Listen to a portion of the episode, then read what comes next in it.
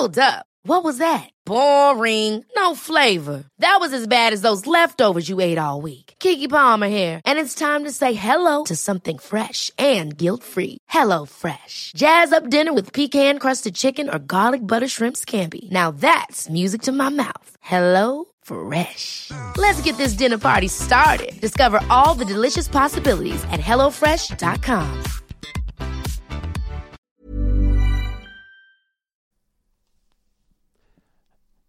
Hello and welcome to Yahoo Sports Canada's Raptors Over Everything podcast, sponsored by KFC. I'm your host, Vivek Jacob. I'm joined by Alex Wong. We're going to recap the Raptors' 119 116 win over the Atlanta Hawks. Uh, off the top, first quarter, the Raptors came out looking a little sluggish against a team that they maybe didn't have too much respect for after the Hawks let the Clippers score 150 on them in regulation, no overtime. And then the Pistons just last night uh, beat them by 25. And so you're looking at that, and the Raptors are probably thinking, coming in well rested, that this is a W off the bat as long as they do what they're accustomed to doing. Yeah, you know, it's hard. Um, it's hard for the Toronto Raptors, defending champs, to get up for a lot of these games. You know, when you step on the floor and you're already better than 20 teams by default. So tonight was definitely one of those. And the Hawks got off to a really fast start, especially in the first half. Felt like the defensive intensity wasn't there for the Raptors. Um, gave up 60 points in the first half. But once again, you know, the Raptors haven't lost to a team with a losing record so far this season. You know, they came out again, made the adjustments. You know, I think they played at a way higher level in the third quarter, and I think they they had the Hawks. Um, the Hawks had like two points, like um, six minutes into the fourth quarter, and you know got a little bit dicey there at the end, but the Raptors closed it out. And honestly, um, for me, it was just a it was a professional win. Yeah, and I think there were when you say the word professional, the main thing I think about is the way Fred VanVleet handled his matchup with Trae Young, and you're looking at Trae Young um, pulling up from 35 feet, making these fancy passes, and making these highlight reel plays that has the crowd oohing and eyeing. But um, VanVleet, steady as ever, just makes the right play every time. And I'm thinking of the third quarter where Trae Young has uh, Fred VanVleet on the right extended elbow, crosses left, crosses right, drains it over him for the KFC bucket of the game. And then Fred Van VanVleet says, okay, that's no problem. Comes down the court, finds Norman Powell for one three, finds Norman Powell for a second three. All of a sudden, it's a two point game, and all that momentum, all that hype off that three is just gone like that. And you look at the fourth quarter again, just making plays down the stretch. Uh, you know, the other thing I think of is fourth quarter, they were up four, three minutes left, and VanVleet gets on a fast break and finds Norman Powell for a floater. And then he goes on a fast break again and finishes himself, pushes the lead back up to eight. And those are the type of plays, the winning plays that make a difference. Um, and yeah, overall, again, a well managed game for him. And I think for Trae, I, it's actually a, good opportunity for him to learn and grow from. Obviously, he doesn't have John Collins' help now. That's going to make a big difference. But for him to see someone like Fred get it done in a not so flashy way, I think there's things that he can take from Fred's game. Yeah, for sure. So Fred played 43 minutes, had 25 points, nine assists, seven for 21 from the field. And like you mentioned, um, you know, I think he's been. I know obviously his nickname is Steady Freddy, but he's really been that for the Raptors with Kyle Lowry out. Um, we can talk about, and we will talk about Pascal's performance and, you know, OG and all these guys that have been contributing off the bench. But, you know, you need a starting point guard to run the show and, and keep things rolling. And things can fall apart quickly if you don't have that. And, you know, Fred, I think in a way, kind of like Kyle, has become very underrated in that regard. And we talked a lot about you know, at the start of the season, Fred himself talked a lot about wanting to solidify himself as as a starter. You know, he obviously doesn't have any problems coming off the bench for a winning team, but going into free agency uh, next summer, you know, obviously positioning yourself as a starting point guard is going to earn yourself a lot more money.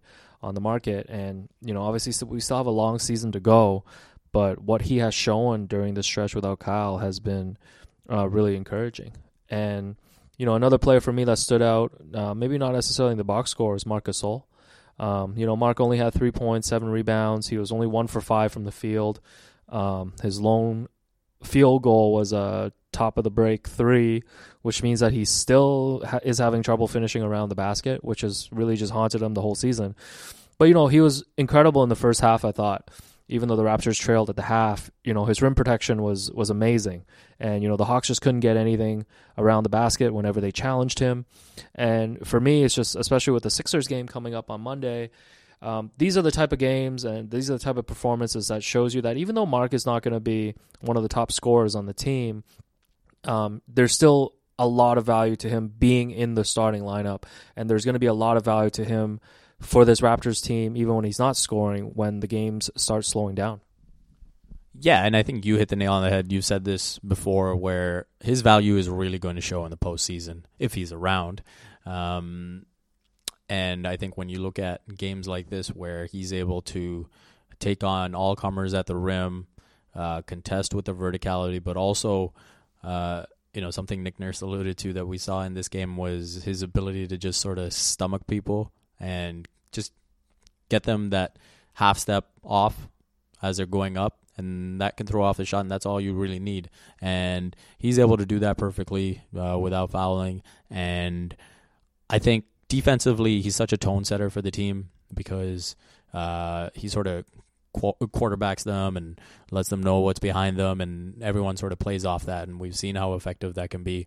And there's a reason why, even though he's not really scoring any points, that uh, the lineups that he's in just do really, really well.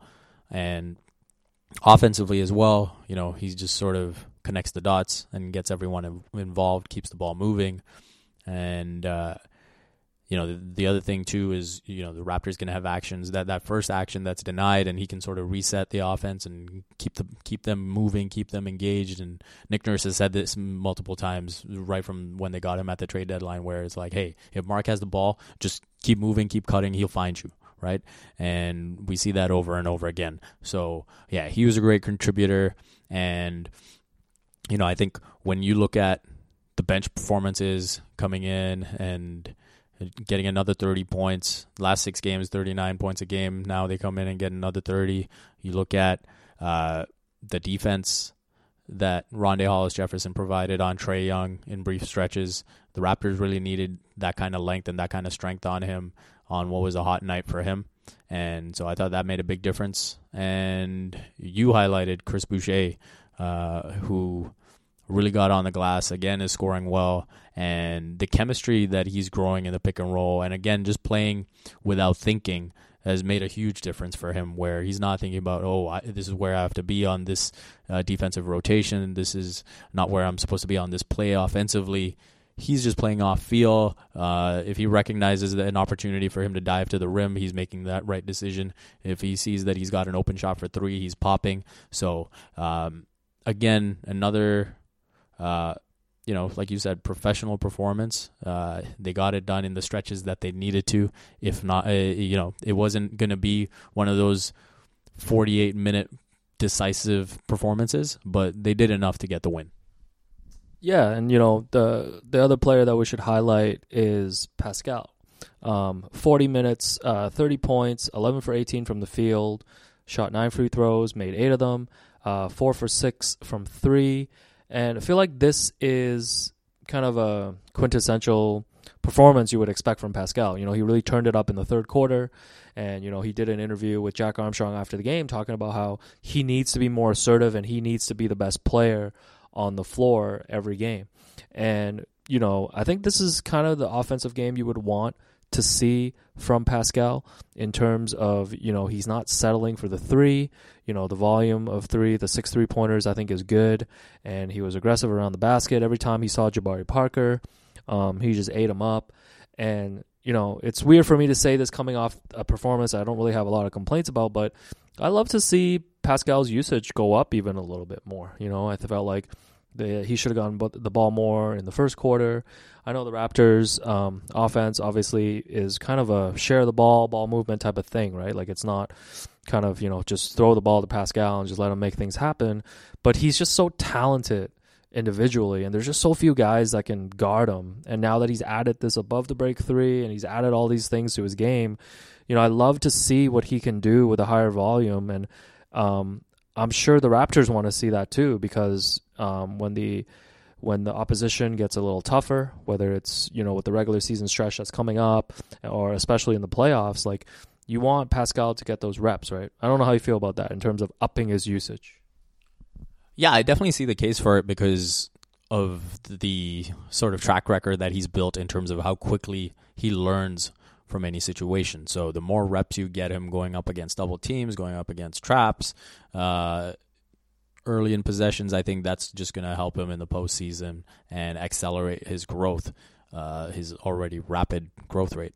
And the one thing I will say to counter that is that the Raptors, you know, one of their biggest strengths is the fact that they're so effective with their ball movement. And you look at Kyle coming back, he's only going to enhance that.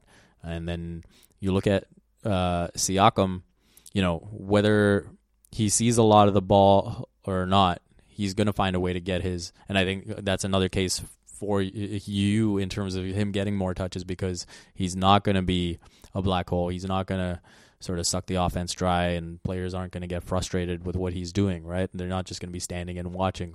Uh, there's going to be opportunities for them to score off of the plays he's making because he's going to look for you, and so I can definitely see it, uh, see the case uh, for both. Um, frankly, in the end, it might just come down to the fact that they need to keep him fresh, and so in order to do that, uh, especially now with a full rotation, hopefully back by next week. Uh, you're looking at Rondae being able to spell him some minutes.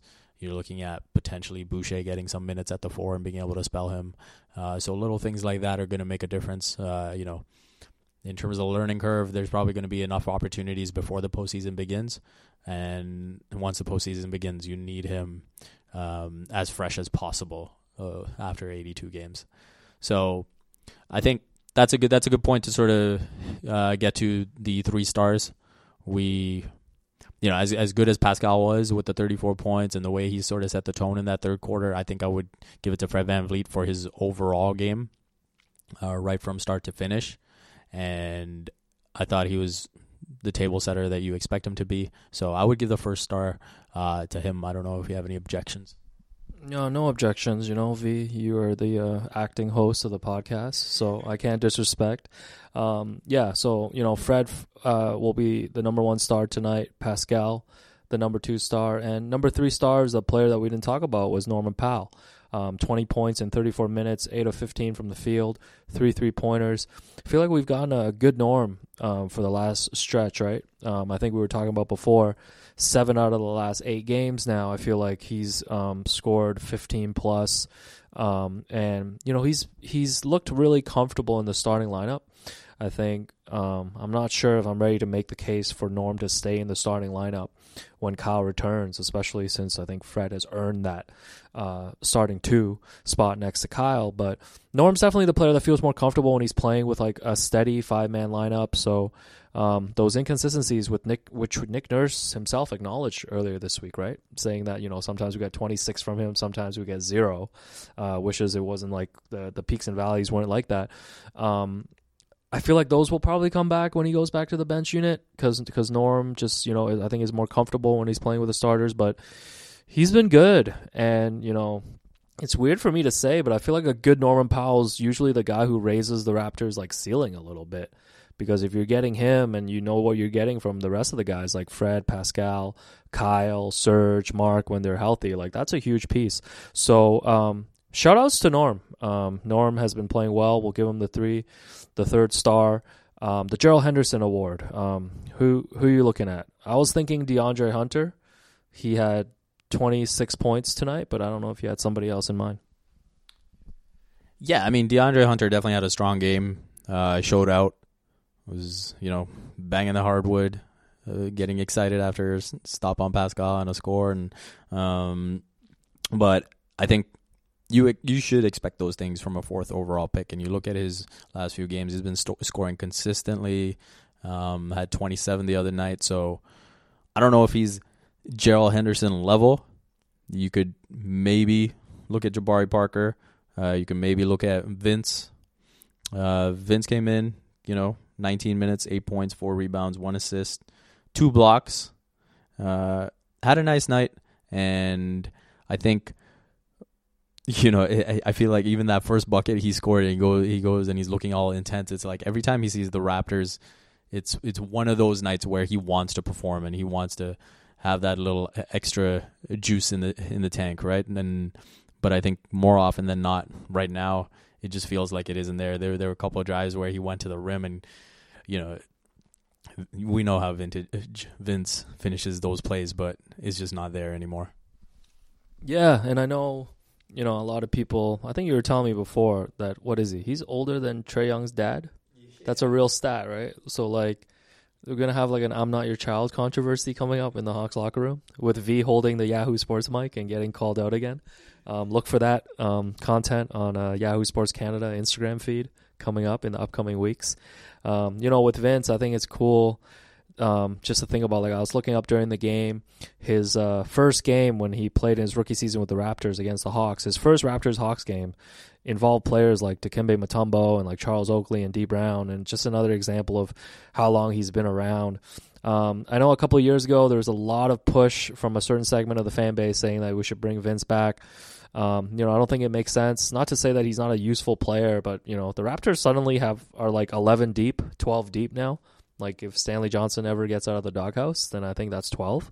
So, um, you know, I think that ship has sailed, but you know, I think his last appearance in Toronto is going to be like the second last game of the Hawks regular season in like early April. I think it'd be super cool if we, you know, if we saw him like rip off his warm up pregame and he's wearing like the Dino jersey one last time. Yeah, that that would be super cool. Um, yeah, some way to just. I mean, I'm sure they'll commemorate him and all his accomplishments, especially during his time in Toronto.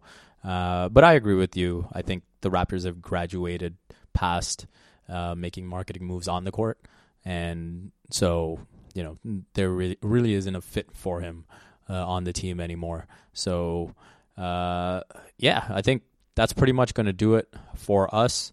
Um, yeah, we got we got to we got to slander Will a little bit. Uh, we're hoping that he, he's at a wedding tonight, so we're, we're hoping he was able to get through it because uh, he wasn't really able to make rehearsal yesterday. He found out at 5 p.m. that he had to be at rehearsal for 5 p.m. So, um, like Alex said, he kind of dipped out like that, uh, like, uh, like uh, Forrest Gump, and so we're hoping everything went well there. Um, he'll be back for the Philly game, and he'll talk to you then. Hi, I'm Daniel, founder of Pretty Litter. Did you know cats tend to hide symptoms of sickness and pain? I learned this the hard way after losing my cat, Gingy. So I created Pretty Litter, a health monitoring litter that helps detect early signs of illness by changing colors, saving you money and potentially your cat's life. Pretty Litter is veterinarian developed, and it's the easiest way to keep tabs on your fur baby's health right at home. Go to prettylitter.com and use code ACAST for 20% off your first order and a free cat toy. Terms and conditions apply. See site for details.